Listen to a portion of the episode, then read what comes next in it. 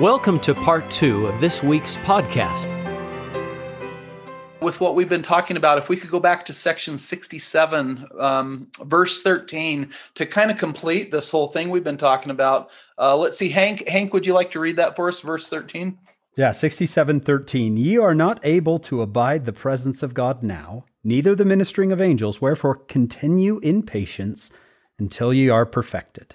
Isn't that beautiful with all we've been talking about? You know, God's admonition, not only to us individually, but but the church too and the restoration right uh, you know again the, this this uh, infallibility um, narrative that we sometimes uh, fall into I, I, think we need to be careful and we individually and even as a church you know I, i've speaking of patience continuing patience you know what I'm hearing from a lot of people with all the changes the church has been making, and there's been a lot in the last couple years, right? I, am hearing I, I uh, minister teach to some older people in my ward, and I have acquaintances in ward, and and and these are really really good, wonderful people.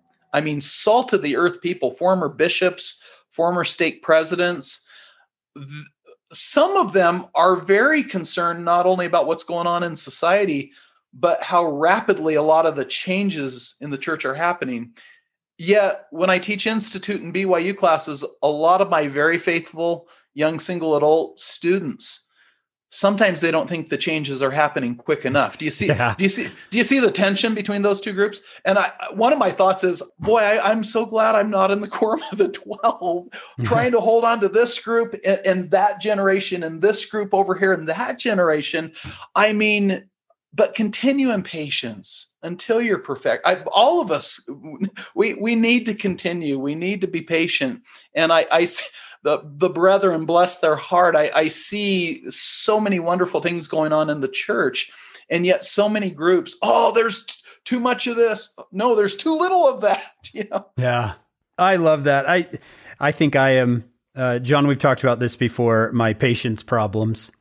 Um, and uh, the the idea that don't laugh at that. Uh, you know sometimes i i in my prayers i say um, I'm ready for for bigger miracles. I'm ready for you know angels and visions. And I think the Lord is all right. Easy. Um, you are not able to abide the presence of God now. Neither the ministering of angels. Continue in patience. You know, and uh, it's very uh, a parenting moment of I feel like I'm ready, and the Lord saying, I know that you're not ready. So just slow down and keep doing what you've been asked to do because um, I, I, I, I, I'm one who jumps the gun. Let's let's move forward fast, right? uh, I I just wanted to tell you something I underlined in verse 14. I just thought, wow, look at that! Look at that first phrase. Let not your minds turn back. As everything mm-hmm. we've been talking about, I put my margin, and this is an application of that, not necessarily what um, exactly tied to the context and the people, but I'm looking at that going, don't dwell on the past. Let not your minds turn back. Um, everything we've talked about and repentance and moving forward, and uh, I just like that that phrase. Yeah, that's a great um, phrase, John. Re- regret focuses on the past. Worry focuses on the future, but focusing on what's right in front of us. My my favorite golf quotation is the only thing that matters in golf is the next shot. So, what do I do today? The hmm. next shot. What do I do today? Let not your minds turn back. Yeah, you got the bogey, but what's right in front of you right now? And you see this in the gospel, kind of like you said. It, it's it's verse 14. Let not your minds turn back. What did Christ say in the New Testament? He says, uh, "No man having put his uh, hand to the plow, plow looking and looking back. back. is worthy of the kingdom." But then he says, on the other hand, uh, take in the Sermon on the Mount, take no thought for the, for the morrow. For the morrow. tomorrow. Right. If I could add something, because I went right to it before you said it. I went to the last verse of Matthew 6 in the Sermon on the Mount. Take therefore no thought for the morrow, for the morrow shall take thought for the things of itself. Right. Well, in our King James, the take no thought, you look down below, it's spoken earlier in Matthew 6, and it says anxious concern. So mm. I was hmm. reading a book years ago called How to Stop Worrying and Start Living because I, I'm an expert in worry. I'm really good at it. and uh, the Dale Carnegie dude wrote this book, and he pointed out something that that I have verified since that in the King James translation, it says, Take therefore no thought for the morrow, but take the NIV, the American Standard, take a bunch of the other reputable New Testament translations. The word is not thought, it's worry. Worry, yeah. And our Bible changes it to anxious concern. Of course, you think about tomorrow. That's very President Monson. You make, you make plans yeah. and goals, right? You have to. There's a great verse in First Nephi 16 that uh, uh, S. Michael Wilcox pointed out to me once, uh, where the daughters of Ishmael, their father dies, and they're mourning exceedingly, which is okay. That's in front of you. That's present. They're mourning mm-hmm. exceedingly. And then Nephi adds, and they get upset because of all the sufferings they've had in the wilderness. And because of they're bringing up all their past problems and now all their present problems, they start to predict the future. It's in First Nephi. it's in First Nephi 16. They say, "And we must perish in the wilderness with with which hunger, which yeah. never happens." They're now suffering for future trials that are never going to happen. This is First mm. Nephi 16, verse 35. Good point. Really good point. Our father is dead. We have wandered much in the wilderness. We have suffered much affliction, hunger, thirst, and fatigue. And after all these sufferings, we must perish in the wilderness with hunger. So now I'm suffering for future trials that are never going to happen. Right. Uh, and I I find myself doing that too. What if this goes wrong? What if this? What Good if point. this? And yeah. Uh, you know, Hank, that I love Moroni. And uh, in Mormon chapter 8, the poor guy takes over. My father's been killed in battle. This was his life's work, the Book of Mormon. I have no or. I have no family. I am alone. My all my kindred are gone. And the Nephites are like this. And he gets to this point where his whole tone of voice changes if you read Mormon 8. And all of a sudden, he just says, I make an end of speaking concerning this people. I am Moroni. I am a son of Mormon, and I'm going to finish this record. And it's really, I'm paraphrasing a little bit, but read it. It's really cool how he says, okay, I'm done with the past and my problems. I'm going to finish my father's record. And I don't know how long it took him to write Mormon chapter 8, but watch for that moment. It's pretty inspiring to me. Yeah. Well, and you know, if I could add one more thing, guys, going back to the story I told about my student, right, that uh, said he finally owned it. I think that's what we're talking about, right? He fi- where peace and happiness finally came to him, he had to quit dwelling in the past, right, and what had happened. And he once he finally owned it, it was that step from the past sins to to a step into the present, the present. now, and being there and being there with God. So, yeah. Well, this is great. We are never going to finish the Doctrine and Covenants if we don't. okay. Let's let's jump into 68 rob what what like, tell us about it. What do you see there? Yeah so you know just quickly you know revelation given through joseph smith in response to prayer that the mind of the lord had been named, known. And it mentions four individuals orson hyde Luke S. johnson lyman e. Johnson and oh there he is again right? William e. Mclellin. You know one of the things real quick before we jump into section 68 here now if you look at 66 67 68 and 75 you got four revelations that deal with this guy, William E. McLellin, who not only becomes an anti-Mormon critic, but he leaves the church and never does come back.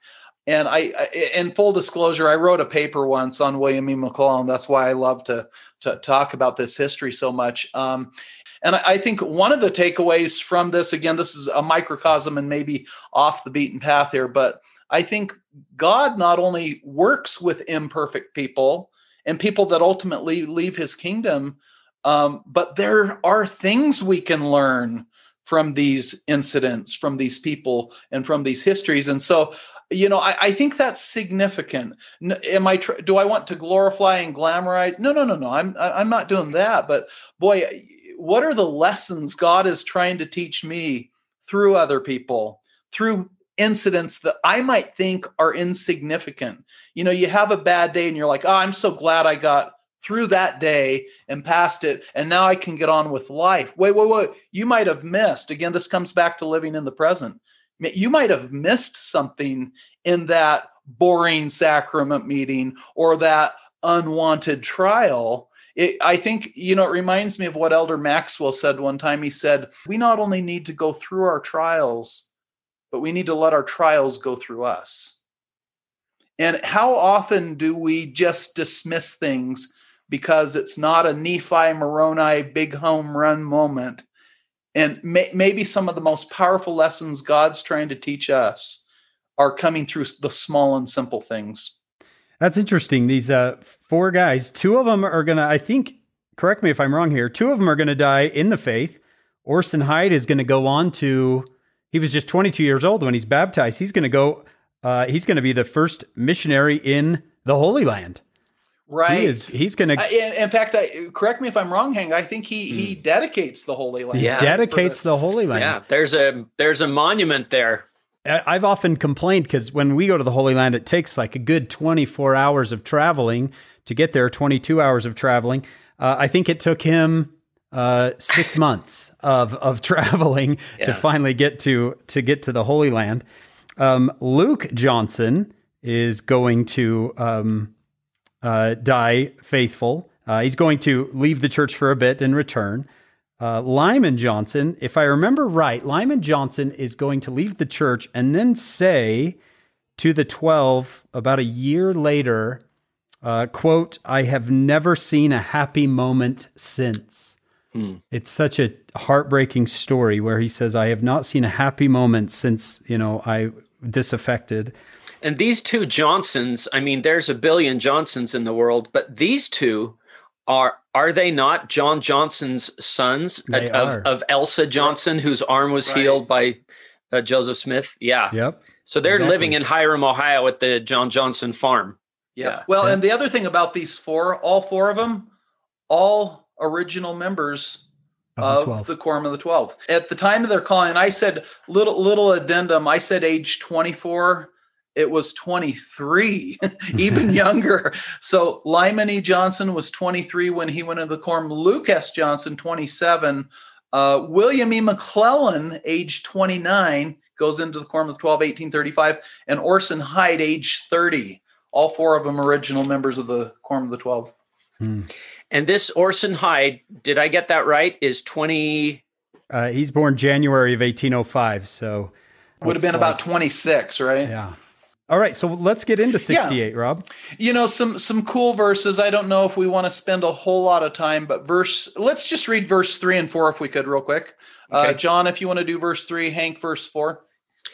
And this is the ensample unto them that they shall speak as they are moved upon by the Holy Ghost. John, could you give us uh, a, uh, uh, an ensam- an ensample of uh, what it's being spoken of in verse three? No, what, well, what we, as what, an ensample, They give out free ensamples at Costco. there you may have go. had a free ensample. yes, I love those ensamples. They're very yeah, good. Okay. This spaghetti sauce can be yours. Um, uh, ensample is just an old, an old way of saying example, right? There, there you go. There you go. Okay, verse four, Hank. And whatsoever they shall speak when moved upon by the Holy Ghost shall be scripture. Wow. Shall be the will of the Lord shall be the mind of the Lord, shall be the word of the Lord, shall be the voice of the Lord, and the power of God unto salvation. How should we interpret verse four? How, how might how maybe a better question is how might we misinterpret verse four? yeah. Oh goodness, yeah. I uh, I I think our definitions we have to be careful with the definition of scripture. If you know what what is binding right. as scripture. Um, but there have been times where I've had conversations, you know, with John or other friends, uh, with my wife, of course, where they've been the conversations have been full of the Spirit, and it's been so uplifting that it is like reading right. Scripture. It, it just feels, you know, so powerful and uplifting, like we're opening the doors of of heaven. Uh, I I don't think it should be recorded, printed, and handed out in you know the ensign. Uh, but um, or not it's Liahona, sorry. Um, but uh, it is it has the same feel to it mm-hmm. um, as scripture.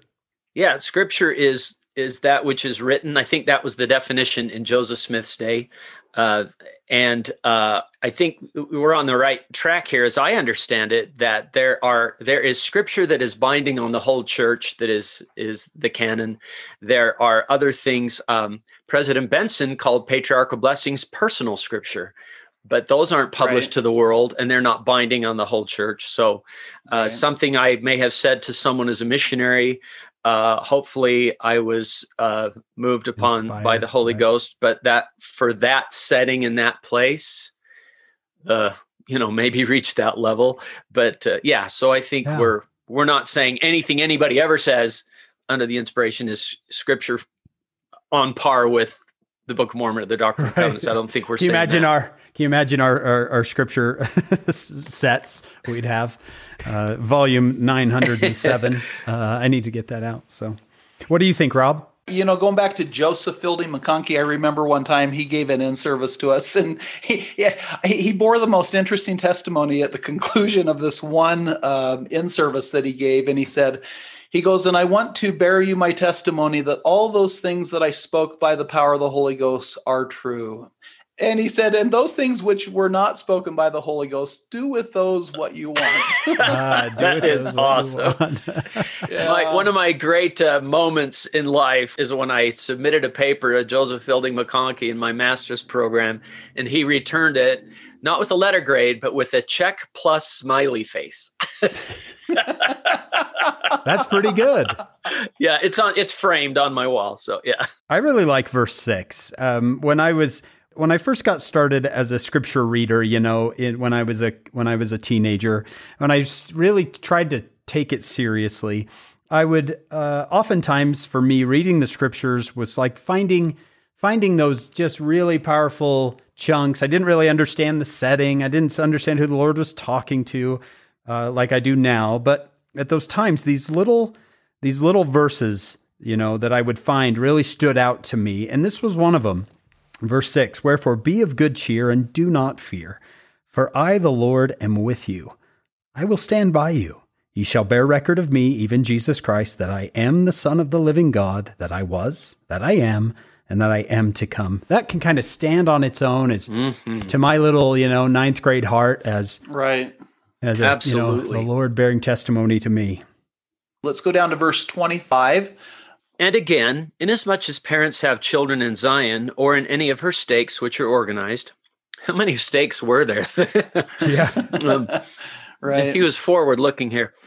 Or in any of their stakes which are organized, and teach them not to understand the doctrine of repentance, faith in Christ, the Son of the living God, and of baptism and the gift of the Holy Ghost by the laying on of hands when eight years old, the sin be upon the heads of the parents.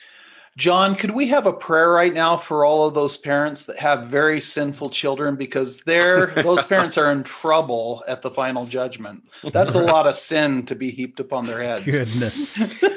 yeah, and no is sin is sin a word that can be plural and singular? Right. Yeah, yeah, I mean, obviously, I mean this this can't be talking about um, the, all the of sins, their sins the yeah. sins plural of the children are upon the heads of the parent. So john i mean what what could we take away and say what what sin is this that's upon the heads of the parents? Yeah the, the sin wasn't teaching them to understand. And and i appreciate that it doesn't say teaching them or forcing them to accept but at least you're teaching them to understand. Right. there's going to come a time where it's going to be a very individual thing for each of us i think but teach them to understand uh, the doctrine of repentance, of faith in Christ. And if you don't even make that effort, if you don't try to teach them to understand, that sin is upon the head of the parents. That's that's how I read it. Yeah, uh, there's a difference between teaching and teaching to understand. Yeah. Um, to me, that's a there's a, that's a that's a different way of teaching. Um, I, I had a wonderful teacher in my doctorate program by the name of Sterling Hilton, uh, he's a statistics, um, incredible statistical statistics mind, right? And I was lost in statistics. And I remember when he would try to teach me, I, and I say try, he would try to teach me statistics, and he would listen so closely to me because he wanted he wanted to see what I understood. He could just teach statistics, and I would be sitting there lost, or he could teach me to understand. And I and I, I learned that probably from any teacher, mostly uh, from him, on really trying to focus on the student or the child on what they understand and then build from there instead of just teaching. Um, that little phrase, teach them not to understand the doctrine. Um, but uh, the, the Lord doesn't say that teach them not the doctrine. Right. right. That little phrase to understand has helped me focus more on on the learner and where they are individually. What is it that we can hope, or what would be good for all of us to do as members of the church as we read the scriptures? What care should we take? Yeah, see, I, I, I like what you're what we're doing here because I think what the Lord, if I was going to say, okay, what the author's intent here is with Joseph and the Lord, um, I would guess the author's intent is make teaching your children a very high priority. Right. Um, I because this is very important to me. It's so important to me that you know it'll come up at judgment. What I think could be dangerous is someone who is a grandparent now reading this verse and just feeling ashamed because their children are not on the path. I think that would yeah. be the wrong approach. Right. To right. take this because the Lord does not mean it, I would say, as a as something to flog yourself with, but as a motivation to what you're dealing with right now, whether it be children or even grandchildren or even great grandchildren um, that you can start today if you've never done so before, or or even better, to teach these these basic uh, principles of the gospel. John always John is quick to point out that when the Lord wants things taught, he he it's the it always comes back to these four first principles. I I love it. Right. It's and I think too of, of, this idea. I love that the Stripling Warriors did not say we know it's true. They said we knew our mothers knew it. And sometimes uh, with my kids, I'm not sure where they're at, but I, but I want them to know that I know. And there will come a point where they'll they'll get older and they'll want to get that same testimony but here i'm going to teach them this is what i believe. This is what i know. And um, and then they're going to do to do something with that. An agency can be very can be very painful but did i did i strive did i try to teach them if even if imperfectly that i have faith in christ that i believe that he forgives that i can repent you know John, you know, I, I love that idea. Uh, you know, sometimes we, I think, downplay, but that's a gift of the Spirit, right? To I mean, one gift of the Spirit is to know in and of yourself that Jesus is the Christ, right? And another is to believe on their words. And, and, and the other is to believe on their words. And I wonder if we downplay. I hear people sometimes say, you can't live on borrowed light. And I, I think we understand that to an extent. I mean, we don't want to stay there, right? We want to, as George Buchanan said, you want to develop more spiritual gifts. But I, when I hear that, I think, you know, that and going to the, uh, you know, the, as you said, the stripling warriors, that is a gift of the spirit that I think we need to respect. You know, if I could real quick, can we flip over to section 58? Um, there, there's a verse that I love in section 58. It's in ver- section 58, verse 59. And I, I, I've, I've shared this with people before because I sometimes I think there's a culture in our church when we give testimony that we have to say, I know, I know this, I know that. And, you know, this is a tricky thing because President Packer, you remember that quote that he gave one time, the candle of the Lord. Remember that beautiful talk? Mm-hmm. And he said that the the gaining of a testimony is, is found to, in the bearing yeah. of it. Right. And I think that's a true principle, right? But I also think that maybe we need to be careful and maybe we need to teach our children. I, and again, this is sensitive of how do you bear testimony there's again there's there's cultural things we have in the church like infallibility right there, there's cultural things that aren't correct and uh, do we bear testimony of things that we know are true absolutely but look at this verse verse 59 let no man return from this land. This is the Lord speaking to uh, Joseph Smith, Oliver Cowdery, Sidney Rigdon, and other other missionaries, right? He says, Let no man return from this land except he bear record by the way of two things that which he knows and most assuredly believes. And I thought, isn't that beautiful? Uh, and, and I, I, wish we had a culture sometimes in the church where where maybe we can stand and say, you know, I I don't know this. I'm growing. I'm progressing. But oh, I sh- I absolutely believe in this. And and it's I I, I think that kind of goes to Alma 32, right? When it says that uh, you know once you start to feel those movements and those swellings, is your knowledge perfect? No, it's not. Uh, but you do know that you have felt those swellings and those movements and, and continue. And so I, I love that idea of bearing testimony, not only of that which I know, but that which I most assuredly believe. And again, that's I think that could be a sensitive topic because the gaining of, of a testimony is found in the bearing of it. Hey, one more thought, and then let's go on to section uh, 69 and 70. But back back to 68 and and verse 25. Um, you know, parents teaching children, uh, you know, when eight years old, and, and so it we're supposed to teach them those principles by eight years old. But now going down to verse 27. And their children shall be baptized for the remission of their sins when eight years old and receive the laying on of hands. Let me get some thoughts from you because, you know, eight is the age, it's the specific age the Lord has designated. You know, I, have had I've had students and even parents before ask me, "What? Why do we baptize at age eight? It doesn't say that in the scriptures." And I and it's like, uh, yeah, it does. No, actually. it does. but anyhow, um, but, but then you get a scripture like D&C 137, if I could read this, verse 10. And I think this is in one other place. It, it, it's, it's a similar thing in section 29. But it says, I also beheld that children who die before they arrive, and it doesn't say age eight, it says before they arrive at the years, plural, years of accountability are saved any thoughts, Hank or John, about the difference? Age eight, specific arbitrary time when the Lord reveals we baptize, but I mean, does a does a, does any child, when you look at all children that are so different, do they automatically become all of a sudden accountable right on their eighth birthday? I think the Lord chose a year, but I think He knows when people are fully accountable and when they're not, and they chose a year and I I really love number symbols. Eight is a symbol of new beginnings throughout the scriptures. And so I can see eight were saved on the ark, you know. Uh, I, and so I think they, they chose a year, but ultimately the Lord knows when people are really accountable. And that's why I like the one verse that says they begin to become accountable.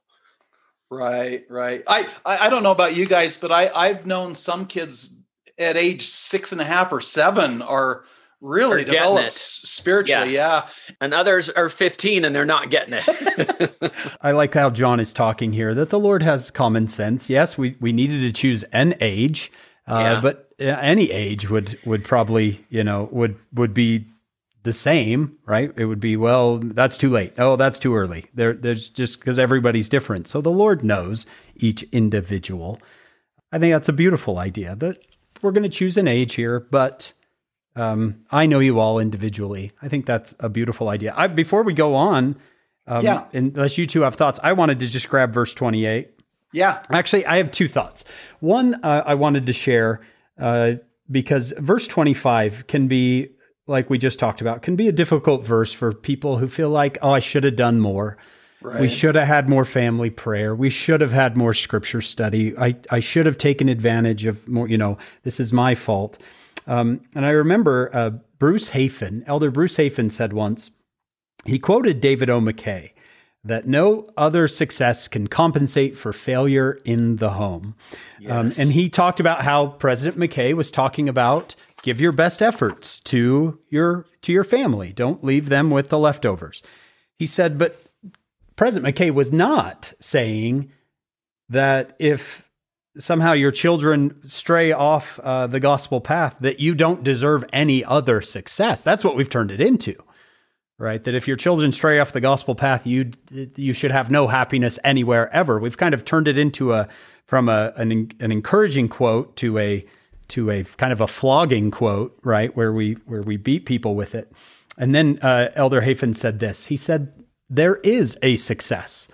that will compensate for failure in the home. It is the atonement of Jesus Christ. Right. It can compensate for any failure in the home or without. So go to Him.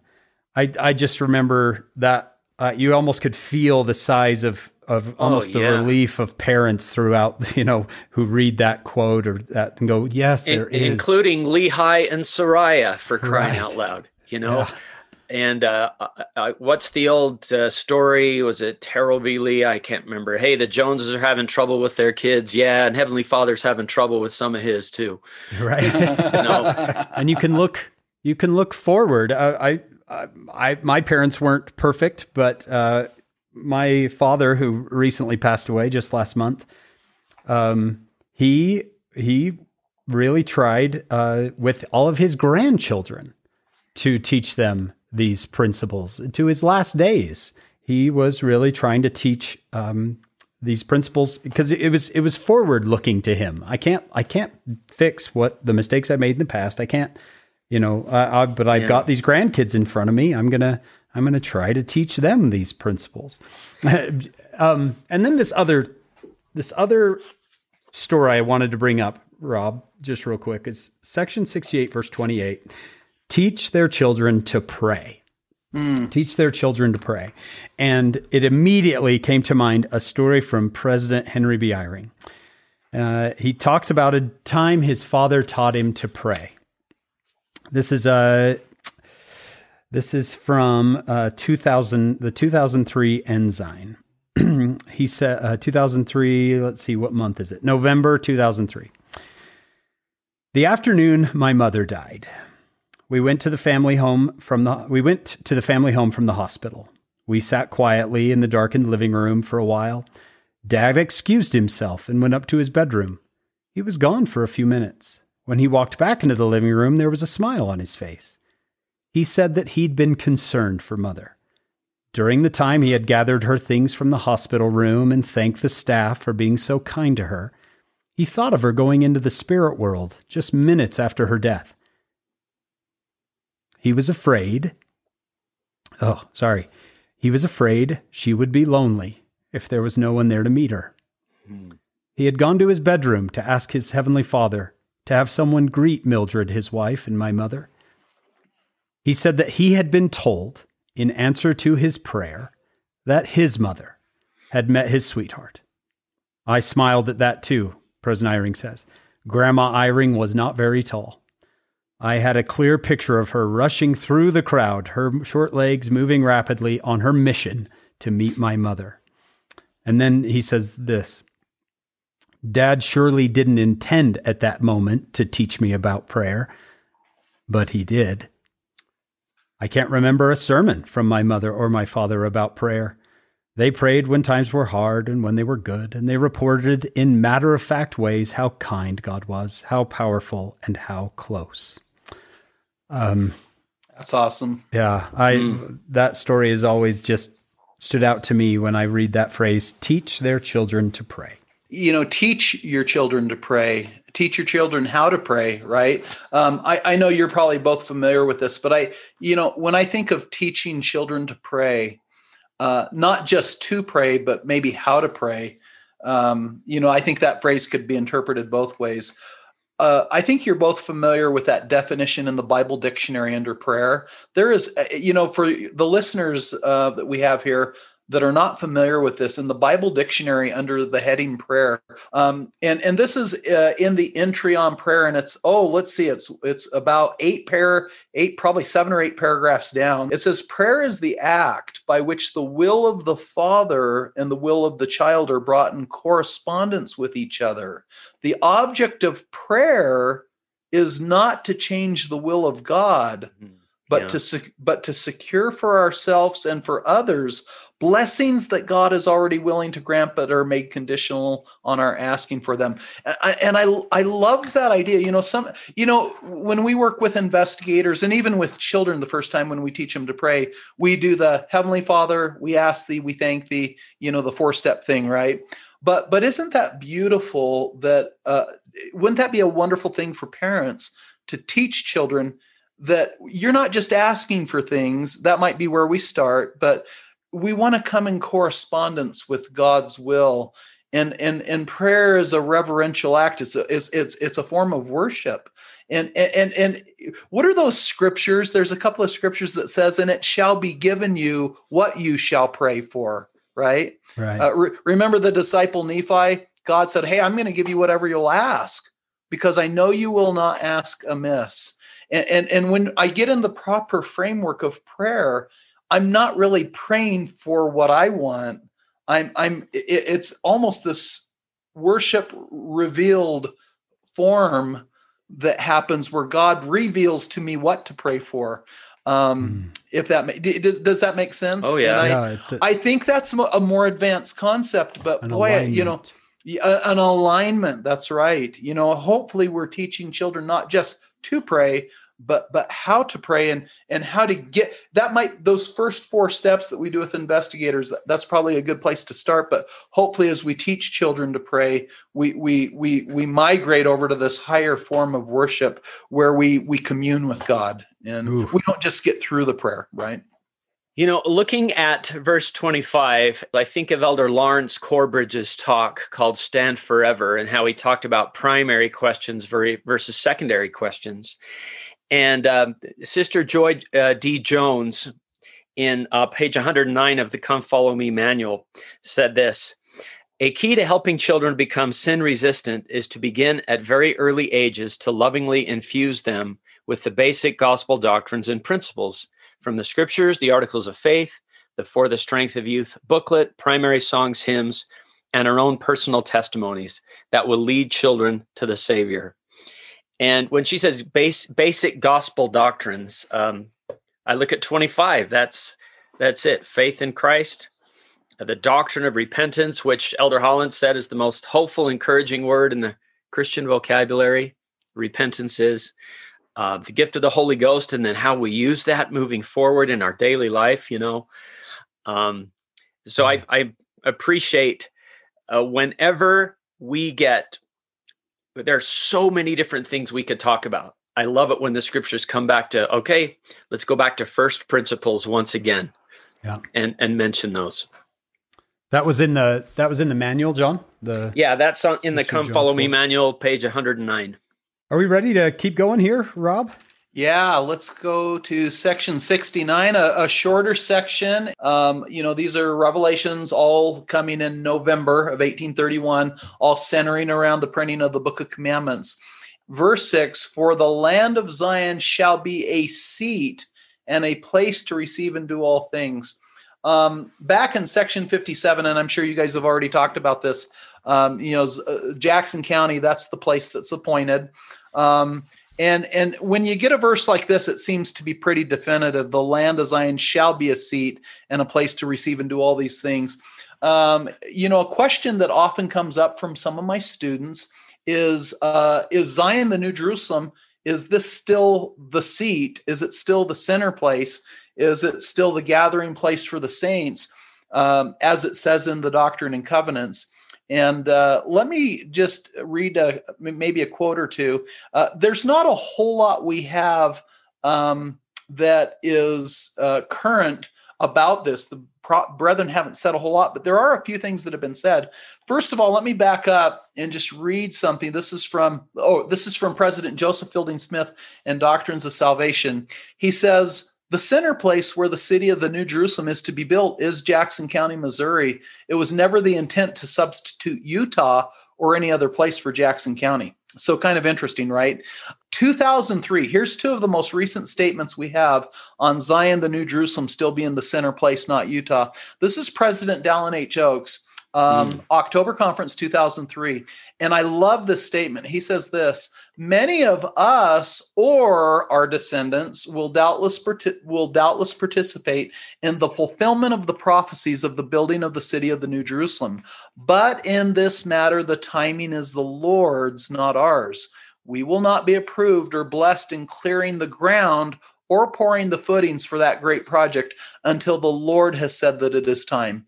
In this, as in so many other things, the Lord will proceed in his own time and in his own way. Yeah, I often tell students that bring up that question, I'll read them that quote, and they're like, why aren't they talking more about Zion, the New Jerusalem? And I'm like, uh, here's your answer right here. The Lord proceeds in his own time. And isn't it interesting? Some of the questions we have, I'll often, that students have, I'll, I'll direct their attention back well what are the prophets saying? If they're not commenting on certain mm-hmm. things that that's probably the answer right there right? Uh, it's not that it's not a doctrine but there's not not a whole lot more to say. Here's the most recent thing that's been said on zion the new jerusalem and this is uh, october conference 2008 and this is elder d. Todd christofferson of the quorum of the 12 um, and I would love if any of your listeners, uh, Hank and John, or if you guys have more current stuff, I have a whole PowerPoint deck that I do on this, uh, both in Education Weekend and in a BYU class. I'd love to, but this is the most current thing that I have.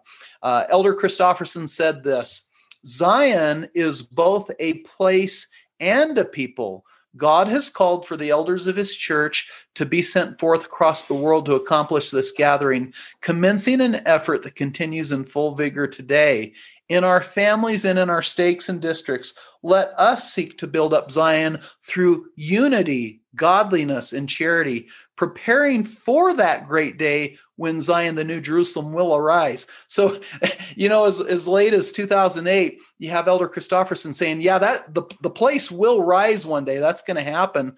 But uh, let's right now, let's build up Zion through unity, godliness, and charity. I love that focus on not Zion, the place, but Zion, Zion the, people, the people, the condition of the heart.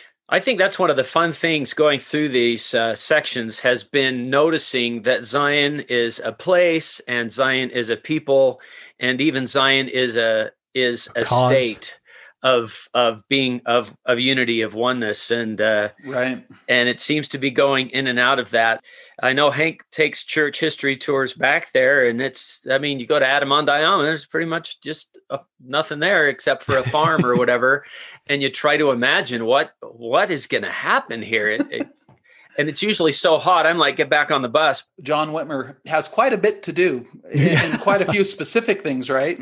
Uh, uh, you know, let's look at those things again. I think there's a lesson in this preaching, expounding, writing, copying, selecting, obtaining. Let me read to you. I you you you are both familiar with one of my favorite teachers. You know, we've talked about uh, Robert Millet. You know, oh, Brother yeah. Millet. And let me read to you something that he says about those things, all those specific activities in the context of preaching the gospel. It's one of this is one of my favorite all-time quotes.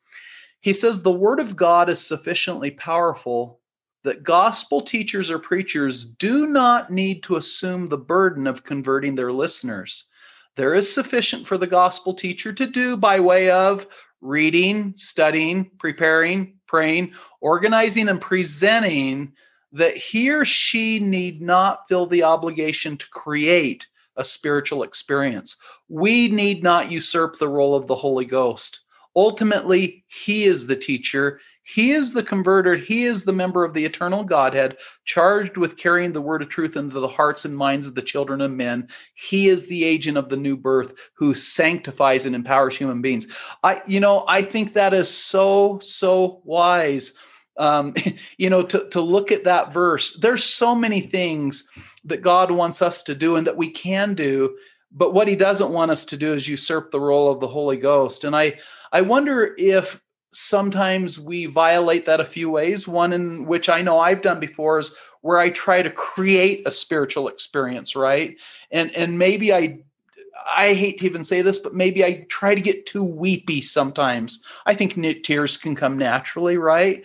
I, maybe I tell an overly sensational story rather than just doing the simple things. Kind, you know, kind of like what we're doing today, just going through uh, and teaching the the basic principles. John, like you said, with the first four principles, and we sprinkle a little humor in there, right, uh, along the way. I wonder for parents, you know, m- maybe parents get too worried sometimes, you know, that they didn't like like we said before that they didn't do enough with their home evening lessons and and with their fireside chats and whatnot and and to, to trust let's trust heavenly father You don't need to do that, mom and dad and grandma and grandpa. That never was your assignment to be the Holy Ghost to convert them. You weren't supposed to convert them, the Holy Ghost did. You had enough to do by way of training, raising, changing diapers, and, and reading scripture and, and, and living the gospel. Let's stay in our lane and do our stuff and trust that God will do his stuff. Yeah, there's a great moment in the Old Testament where Jehoshaphat is told to go out and battle an army. And uh, what does the prophet tell him? The battle is not yours, but God's. this is not your fight. This is my fight. The, and we could say that with I, with children, right? These are the Lord's children, not yours. Right. Uh, and right. he'll. This is his fight.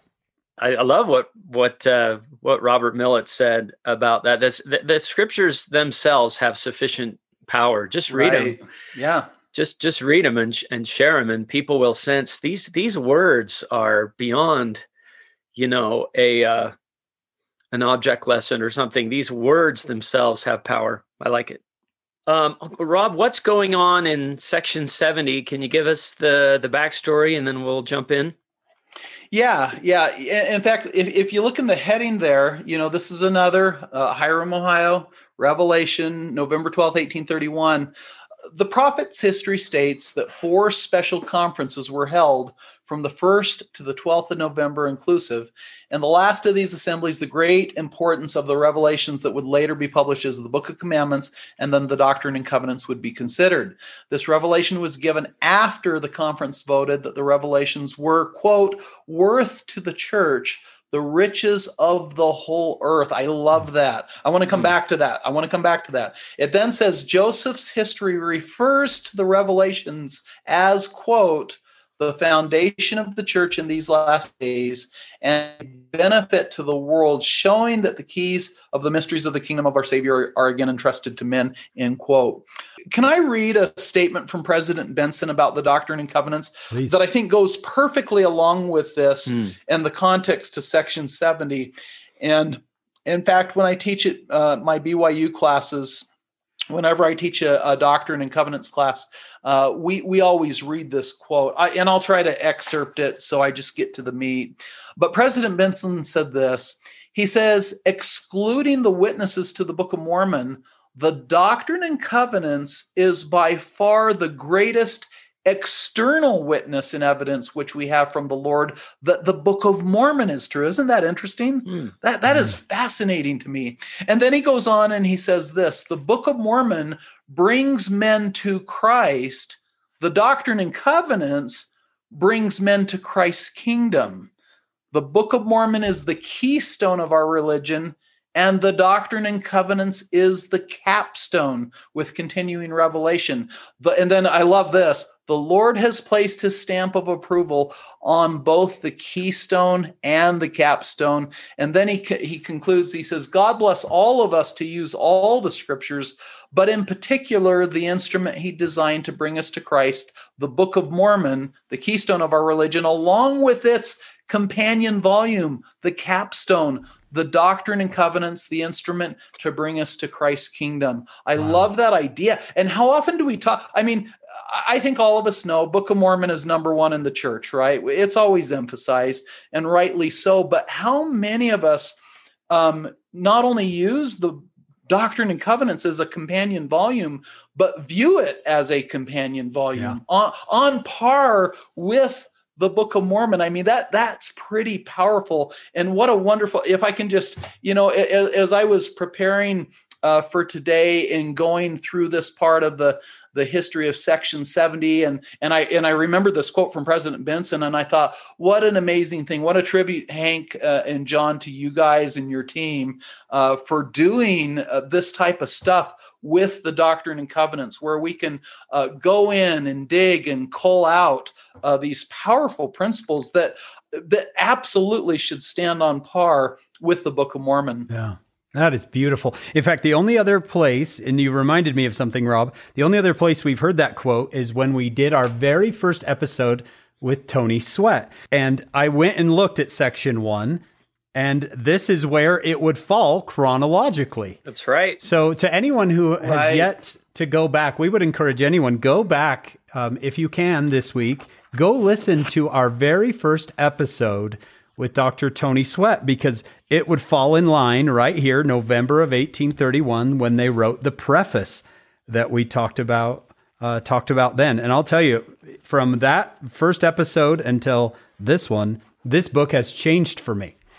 Um, absolutely changed. Oh, I'm, yes. I, and we're only halfway through, uh, and it has absolutely changed the way I view the history of the church um, and these revelations. Because I, I, I had a, you know, a, a little bit of knowledge about them before, but talking to people who have studied them, like you, Rob, uh, has really changed my my view on them, and and they have become more of a companion than a just kind of out there scripture.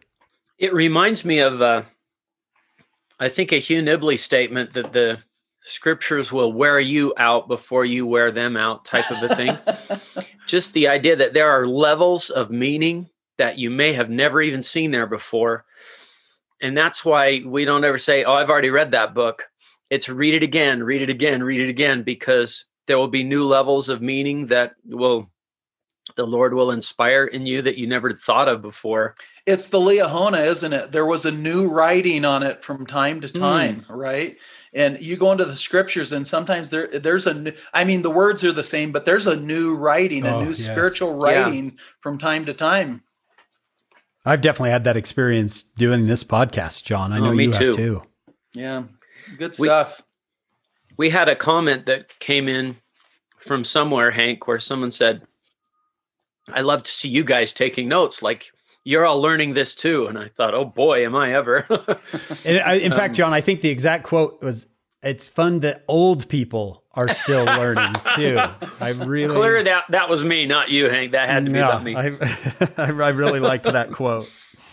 Don't you love how the Lord finishes these sections? With his mercy, right? Yeah, mm-hmm. he said there's so many times where John has pointed this out to me that, you know, the Lord gives them a parting thought that is usually just so just uplifting and kind of a shot in the arm, like you're doing great. Behold, I, the Lord, am merciful and will bless them, and they shall enter into the joy of these things. I mean, it's just, I, I love how the Lord chooses to speak to these, um, chooses to speak to these per- people. They're not perfect, and He could point that out. Uh, my patriarchal blessing could have been Hank, it doesn't look good. Uh, but it was a positive message. it was it, it, and what the Lord could have said versus what the Lord chooses to say is uh, is an, important lesson to me uh, that we can choose to to speak this way, to speak hopefully and encouragingly. Uh, Rob, I, we have a, a last question for you. I think our listeners would love to hear your personal thoughts on Joseph Smith, the restoration, and what it has done for you in your life? Well, th- thanks. That's a great question, and and thanks again for having uh, me on. And uh, I, am honored to be able to do that. Um, you know, I think everyone's journey, uh, everyone's journey is a journey. It, it, it evolves, right? Um, I one of the things that uh, that I often do is I have, in fact, I'll, your listeners can't see this, but this this is my old uh, ninth grade high school seminary copy of the scriptures. I still keep it. And the reason I keep it is every now and then I I need a little bit of humor to go back and read what I wrote. and uh, there's some truth to that. I it, it's interesting to see you know sometimes we laugh at ourselves where we were. Uh, you know i don't know if you two have ever had this before but i i go back and i look at some of the things some of the lesson plans that i had 20 years ago or even mm-hmm. 10 years ago and i have a pretty good laugh sometimes and i'm like oh my goodness what was i doing? You know? And you know if one of the, i i hope your viewer your listeners if one thing that maybe and, and Hank, you mentioned this earlier. One of the things we've really focused on today is God's love, right? His love, his compassion. And I, I, I love God's love. I, I love that he's merciful to us in our weakness. I love that he's merciful to Joseph. Some people might say this is wrong or they might not understand what I'm going to say, but I I think we need to be so careful with Joseph with with trying to deify him and try and trying to make him into something that he isn't. I think Joseph didn't take himself that seriously. And now I, I don't want to downplay Joseph, you know, section 135. Boy, Joseph's done more save that, you know, some some people misinterpret that, right? I, I I wish we could add a little thing in 135. The Savior has done way more than yeah. Joseph, right? But Joseph has done a lot with the restoration. And I I I I think what I would say about Joseph and the restoration and my my journey, I'm so grateful for God's grace, his mercy, and that he allows us to change. Um, I will be completely honest with you guys and your listeners. There are so many things that I have an absolute rock solid testimony of in this gospel, truths of the gospel. I will freely admit too that there are some things that I that I haven't fully resolved. And I um I don't know if some of those things I'll ever fully resolve. Um, but I I'm so grateful for God's mercy, his patience, his love, and that he invites us to do the same. He says, Go and do thou likewise, right? Um, I, I want to share with the listeners something that has become a, a big part of who I am and what I teach to my students. But often when I get students that get perplexed and they get, re- they're like, oh, I got to leave the church over this or that or the other. I'll often say this to them. I'll say, let me give you two lists. Okay. Two lists. And this is what I'd end on today. List number one is this Book of Mormon translated with seer stones. Garden of Eden is in Jackson County, Missouri. Don't date till you're 16. I mean, we could keep going with that list. Here's list number two patience, love, charity, kindness, godliness. You see the difference between those two lists, don't you? I always tell my students don't become overwhelmed with becoming a scholar of list one, but be a disciple of list number two. If you want to find something over which to leave this church, you'll find it. But there are too many beautiful things. And so many things I see in the church and in the restored gospel that we not only do well, we do better. Like Elder Ballard said five, six years ago in conference, where else are you going to go? I worry about saying that the church is perfect.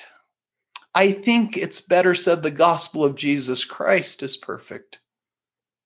But the people in the church, hopefully, we can repent. Mm-hmm. Hopefully, God allows change to happen. I know He's allowed change to happen with me.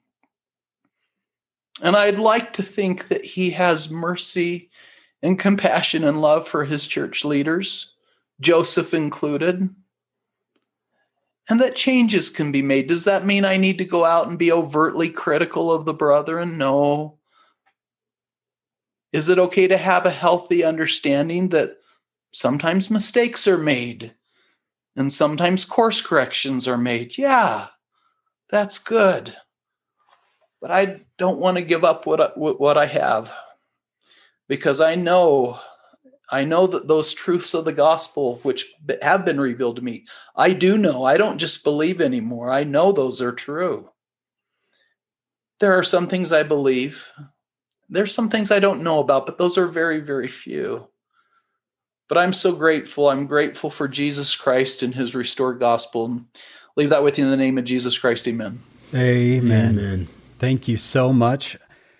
We want to thank Dr. Robert Line for being with us today. John, isn't that just a another awesome episode of Follow Him? And it's not because of us, it's because of our awesome guests that we have. Absolutely. Um, we want to thank, of course, our listeners. Uh, none of this would happen if it weren't for you. Uh, we're grateful for your support. Uh, we're especially grateful for our executive producers, Steve and Shannon Sorensen. And then we have an amazing production crew. We want to mention them David Perry, Lisa Spice, Jamie Nilsson, Kyle Nelson, Will Stoughton, and Maria Hilton. We hope that you will all join us again on the next episode of Follow Him.